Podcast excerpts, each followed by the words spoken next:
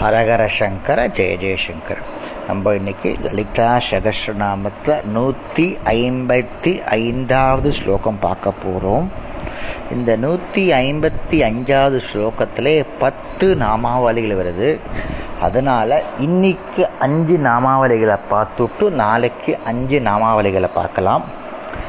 பிரக்மானி பிரம்ம ஜனனி பகுரூபா புதார்ச்சிதः பிரஷவித்ரி பிரசண்டா அக்ஜா பிரதிஷ்டா பிரணாக்கிருதி அப்படின்னு ஸ்லோகம். இந்த ஸ்லோகத்திலே பத்து நாமாவளிகள் இன்னைக்கு அஞ்சு அனுபவிக்கலாம் நாளைக்கு அஞ்சு அனுபவிக்கலாம். பிரத்மானி பரபிரம்மத்தின் சக்தி ஸ்வரூபமாக இருப்பவள். பிரக்மாவை ஜீவிக்க செய்பவள்.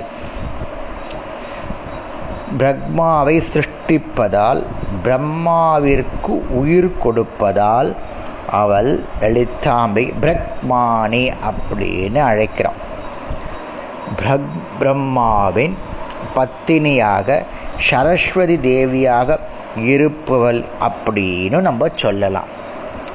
அடுத்தது பிரம்ம. சிருஷ்டிகர்த்தி பரபிரம்ம அப்படின்னு நம்ம சொல்லுவோம். முக்தியின் போது கிடைப்பதும் பேத பாவம் சற்று இல்லாமலும் சுவாத்மாவுடன் வேறில்லாதது. அதாவது பிரம்ம ஞானத்தின் லட்சணங்கள். பிரம்மா படைப்பு தொழிலை செய்பவர். அந்த படைப்பு தொழிலை செய்வதற்கு ஞானத்தை வழங்குபவள் லலிதாம்பிகை. அதனாலே லலிதாம்பிகை பிரம்மா அப்படின்னு நம்ம அழைக்கிறோம். ஜனனி ஜெகன்மாதா ஜகத்தை சிருஷ்டிக்கும் அம்மா தாயார். சகல ஜகத்தையும் சிருஷ்டிப்பவள். அதனாலே ஜனனின்னு பேர். நம்ம நிறைய பார்த்துருக்கோம். இரநூத்தி தொண்ணூற்றி அஞ்சாவது நாமாவில் அம்பிகான்னு பார்த்தோம். முன்னூற்றி முப்பத்தி ஏழாவது நாமாவல்ல விதாத்ரின்னு பார்த்தோம். நானூற்றி ஐம்பத்தி ஏழாவது நாமாவில் மாதான்னு பார்த்தோம். இரநூத்தி இருபத்தி ஆறில் நம்ம பிரசவத்ரியை பார்க்க போகிறோம் தொள்ளாயிரத்தி முப்பத்தி நாமாவளியில் விஸ்வாத்மாவை பார்க்க போகிறோம் அப்படின்னு. தொள்ளாயிரத்தி எண்பத்தஞ்சில் அம்பாள இது அனைத்துக்கும் ஜகத்தை ஆள்பவள் அப்படின்னு அர்த்தம். பகுனா பல பகு ரூபான அநேக ரூபம் தளித்தவள் பல உருவங்கள் கொண்டவள். அவள் எல்லாவற்றுக்கும் மேலாளனால் உருவம் அற்றவள். அவள் எல்லா காரியங்களும் இருப்பதால் பல உருவங்கள் உடையவள். அவள் மேலானவற்றுக்கும் மேலானவள். ஒன்றாக இருப்பவள் இரண்டாக இருப்பவள் பதினாறாக இருப்பவள் முப்பத்தி இரண்டாக இருப்பவள் அவ்வளோ அதாவது எண்ணிக்கையே சொல்ல முடியாது. ஆனால் அவள் பல ரூபங்களாக இருப்பவள். இங்கே ஆயிரமோ பத்தாயிரமோ அப்படி சொல்ல முடியாது. பல ரூபமாக இருப்பவள் அப்படின்னு அர்த்தம். அர்ச்சித அப்படின்னா வழிபடுதல்.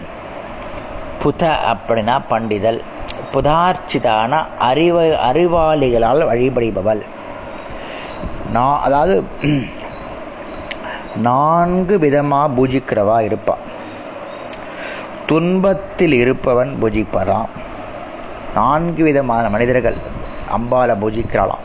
துன்பத்தில் இருப்பவன் ஞானம் வேண்டுபவன் செல்வம் வேண்டுபவன் அப்புறம் ஞானி. இந்த நாலு பேரும் தான் அம்பால பூஜிக்கிறார் இவர் ஞானி வந்து ஏற்கனவே ஆத்ம சக்ஷரம் கிடைச்சாலும் அவள் மோட்சம் வேண்டும் அப்படின்றதுக்காக ஞானி அம்பால தரிசிக்கிறார் லோகக்ஷேமத்திற்காகவும் அம்பால அவ பூஜை பண்றா.